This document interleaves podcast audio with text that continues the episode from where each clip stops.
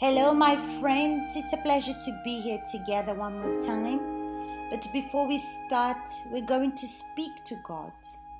My Lord and my Father, my God, you're ready and available to bless those that use their faith, that exercise their faith. My Lord, you don't disrespect anyone. You don't impose yourself on anyone. But my Father, you respect us and you wait for us to take an attitude to exercise our faith. Faith that I used yesterday, it was for yesterday. But the faith that I need to use today is for today. I need to exercise this faith. And this faith is not about emotions or feelings or depending on anyone. No. This faith is the compromise that I have with you. This belief that I have inside of me.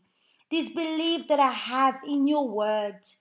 My God, this person that is listening to us right now cannot live here in the same way. My faith and this person's faith makes us be original.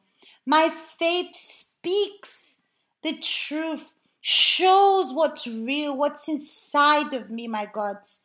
So, and this faith demands from us that we open up and speak about what's going on inside of us and vomit everything that's inside of us. My God, I ask you that you reveal to this person, my Father, reveal to this person what they have to do. We're not here seeking the glory for anyone else but for your glory. So, my God, work inside of this person. Use these problems to make her see, my God, to make her see your light, my Father. In the name of the Lord Jesus Christ. Amen. Let's open our Bible in the book of Matthew, chapter 8, verse 14.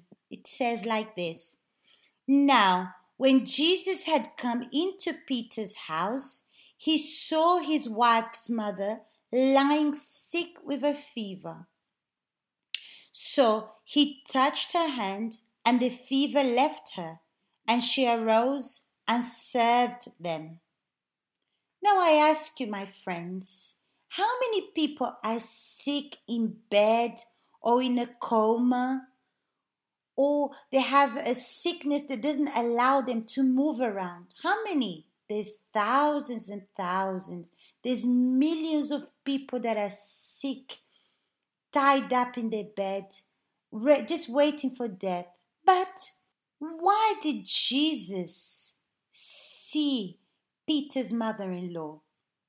Because I'm sure what caused the attention of God is what's inside.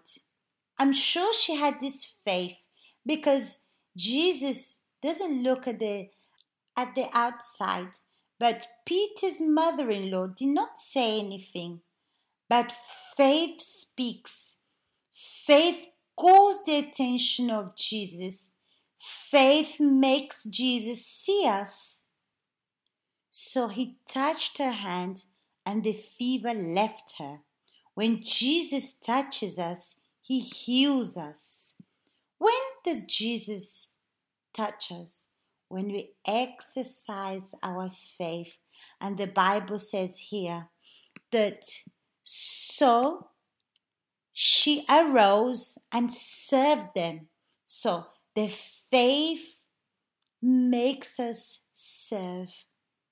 Faith doesn't just make you strong, determined, and feel good inside. No, but faith as well makes us serve. It teaches us not to be selfish. Maybe you're in the church and you just want the blessings from God. You're asking always for yourself. But faith takes us on another level. But why? Because faith it's like a piece of God inside of us. When Jesus heals us, or restores us, my friends. How many times have you searched and looked for someone to heal you, someone to help you resolve your problem? And nobody, nobody was able to help you because you had physical sickness and spiritual sickness. How many times you feel anguished? And Jesus believed in you. Jesus set you free. So you cannot be indifferent to God. You stand up and you serve. That means faith lifts us up to serve. Faith is not selfish that makes us receive and then go. It's it happened already with people that received the health or received the healing and then they left. But those that stand up, that lift up, that lifted up and serve are those that are grateful, those that see the power of God and they know they're not worthy. They know they're not worth, but they honor the name of God. They appreciate, they're grateful to God. My friends, think about that. You're in these 21 days seeking the Holy Spirit, maybe because you want to be an assistant, you want to tell your friends and family that you have the Holy Spirit, but your objective is not to serve. You have to exercise your faith to serve God, to glorify Him from the hell He took you from. Okay?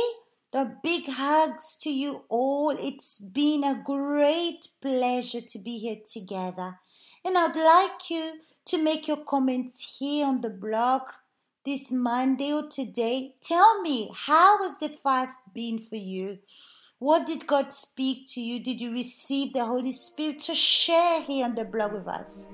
Thank you very much, and I'll see you next time.